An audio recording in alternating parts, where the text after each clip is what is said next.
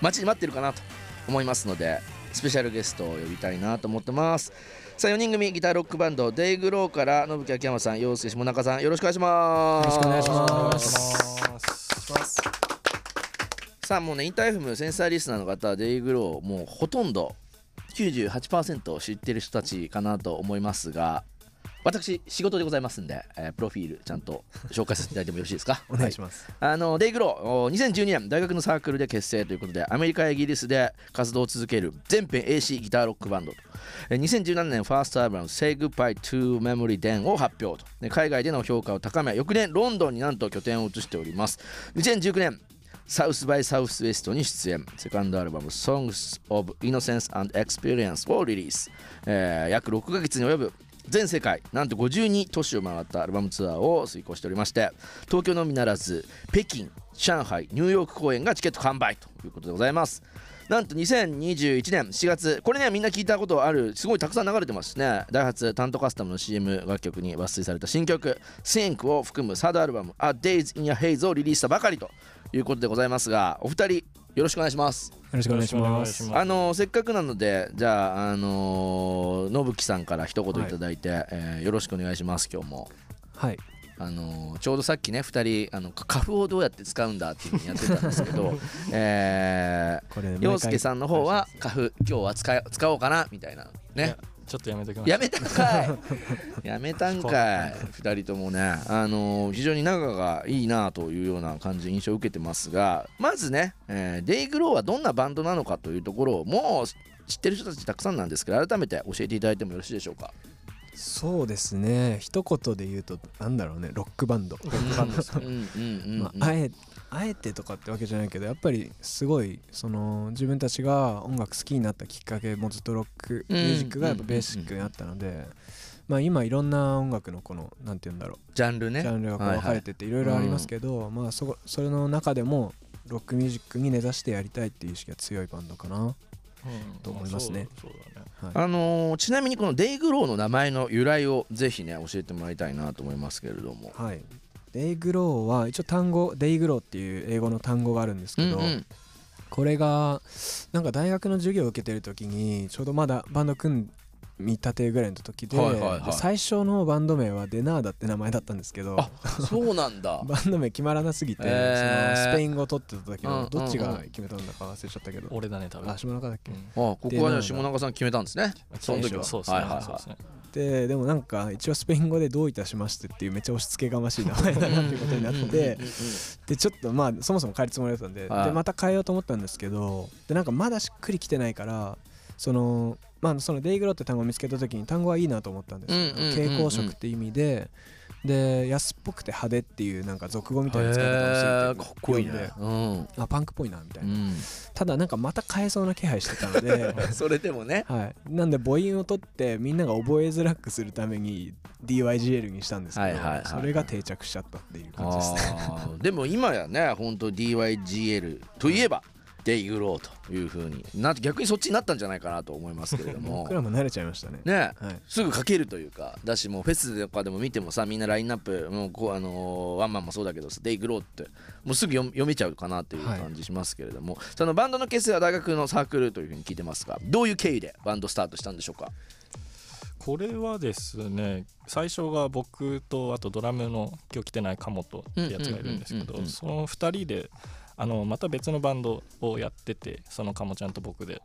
それがちょっといろいろあって解散しちゃってでそのでも鴨ちゃんとはまあまだもっといろいろできるかもねみたいな話をして解散したんですよ。でそんでちょっと経ってからなんかバンドやんないみたいな話になって。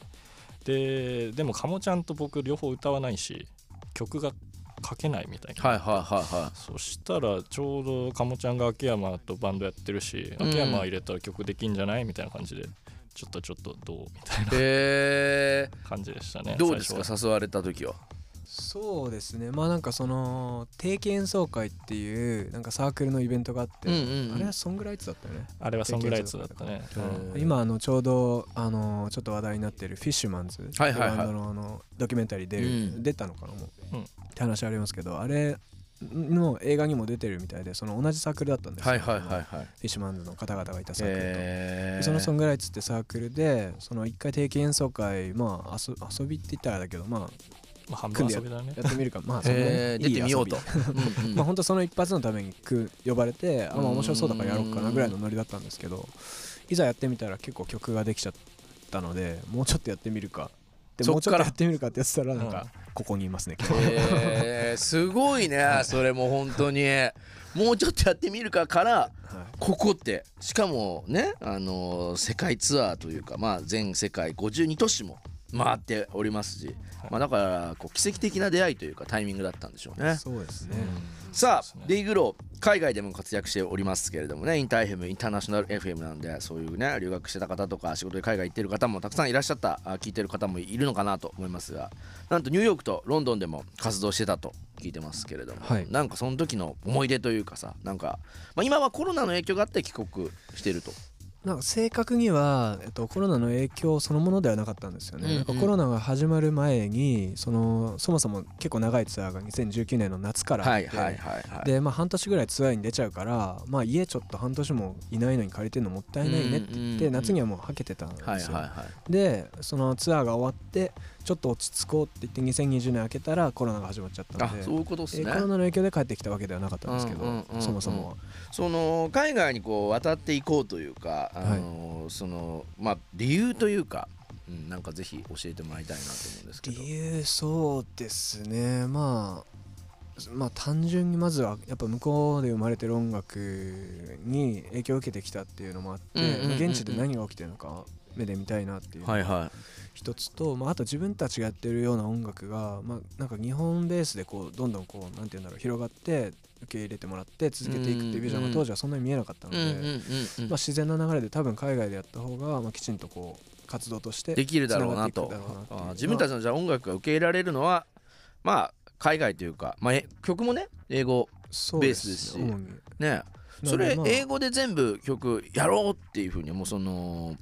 一番初めバンドの結成の当時からなんですか？そうですね。まあなんかうん。うん本当、まあバンドこのバンド組む前から自分は英語の曲しかほぼ書いたことなかったなるほどね。なんかまあうんむしろ日本語の曲も書いてみたいとは思ってたんですけど、逆になんか自分の中でこれはいい日本語の歌詞だと思えるラインが結構難しくてはあはあはあなるほど。なんでまあ自然に英語で書いてたっていうのもあるんですけど、うん。まあ蓋開けてみたら日本でもこうやってツアー回れたりとかそうですよね。ってあるので本当ありがたいなと思いますね。さああのファーストアルバムはニューヨークセカンドアルバムはロンドンで制作されたということでございますけれどもそのなんとファーストアルバム「Say Goodbye to Memory 電話」ザ・ストロークスアルバート・ハモンド・ジュニアがプロデュースということでこれもまたすごいね自分たちであれなのとこれはそうですねこの時の経緯で言うともともとそのメンバー間でそのファーストアルバム作るんだったら、うんうん。まあ、最初からもう自自分たちのそのいいと思ってる音を作ってくれる人に頼みたいって話をしててな。でリストアップをエンジニアの人をしてたんですけど、でそしたらなんかで、まあ、何かアプローチしてたけど、まあ、予算だったりとかタイミングでなかなか難しくてなっててで次に連絡ガス・オーバーグって人に、まあ、どっかのタイミングで連絡しようって話してたらこっちから連絡する前にそのガス・オーバーグって人がその日本のバンドをなんかレコーディングしたいって話があるっていうのをまた別の経緯から来て、えー、すごいね。それはさすがにちょっとびっくりして僕らもリストでこの人にはなんか頼みたいって人のリストに入ってたしなんだっけなあのバンドなんだっけガスが撮ってるからこのバンド撮ってるからあドローナーズとかか。ドローナーズとかあと、うんうんうんうん。あれビューもそうだまっけ、あなんだ後で気づいたけ？どザ・ビューってバンドとかの新しいアルバムやってへて頼みたいって言ってたら向こうからそういうアプローチあったんでであそれならぜひって言ったらガスがそもそもアルボートとそのコンビでうんうん。コンビっていうのかな。めっちゃコンビ感あったんですけど、一緒にやってたってことね。一緒にその仕事プロデュースをしたいっていう後からそれを聞いてっていう経緯で、えー。でまあこっちからお願いしたわけではなかったんですよ、うんうん。そもそも。いやそれもまたねすごい縁だなと思いますけれども、あのーまあ、海外でねなかなか制作、まあ、僕もね、あのーマスタリングとか向こうにやってもらおうとか、まあ、してるしたりとか、まあ、もちろんしてるんですけどなかなかそう簡単にうんと言ってくれなかったりとか、まあ、日本と向こうでいうとちょっと制作費の差がねいろいろあったりとかして、ね、こう手が届かないこととか、まあ、日本人の、おまあ、ミュージシャンたくさんある中それはね本当にすごいなと思いますが。さてデイグロー4月7日サードアルバム「A Days in a Haze」リリース。まずおめでとうございます。あありがとうございます。ありがとうございます。さあねもうこののアルバムについてどんどん話を今日は聞いていきたいなと思ってますけれどもあの「A Days in a Haze」タイトルもまたねちょっとこれも訳すと面白いんですがどんな思いでこのタイトルをつけたんでしょうか？そうですね。まあこれに関してはまあ多分今のこの状況の影響結構あるかなと振り返って思いますけど、うんうん。そのまあなんかそのもやの中で自分がこう佇んでるようなイメージがあってでまあ先行きは見えない。でもまあその先行き見えないっていうのは単純に不安な気持ちとも取れるけど逆にまあ一回その自分のその冷たい霧の中に自分が立ってて自分と向き合ったり自分の心と向き合えるっていう意味ではある意味安心できる人もいたり場所状況もあったりなるほどね。だからまあその、うん今そこにいてそれが霧がどう晴れていくのかわからないけど、うん。まあ、今そのものその状況そのものをまあ描写できたらいいかなっていう感じですかね。日本語の訳はどなんかモヤモヤとかまあいなんか朦朧としてるとかっていう意味なのかなデイズがそうですね。うんうん、はい。そうだよね。なんかこう心がモヤモヤしてたりとかね、そういうこう晴れない気持ちみたいな。はい、朦朧っていうタイトルに一応してますね。あ邦題そうなんですね。やっぱはいり、うん。いやかっこいいなと。まあジャケットもね非常にかっこいいなと思いますが。まあせっかくなのでまずはニューアルバムから1曲聴かせていただいてセンサー InterFM リスナー楽しんでいきたいなと思います。じゃあ曲紹介をお願いします。はい、えー、 DYGL でシンクお聴きください。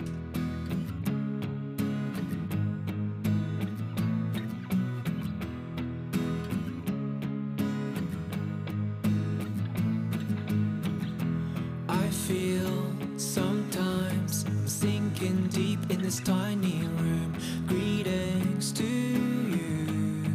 dyspnea. Time ticks, then talks. It just goes on as we sleep inside. Don't try to swim backwards. When the night gets dark, can we make it on time?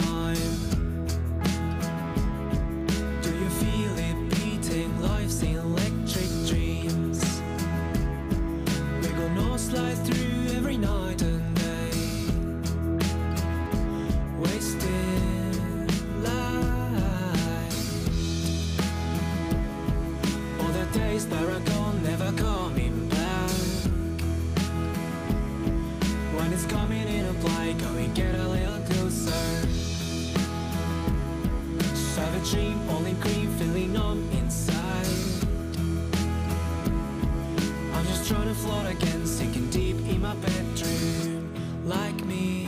deny me. My heart is supposed to be bulletproof, but it's so naked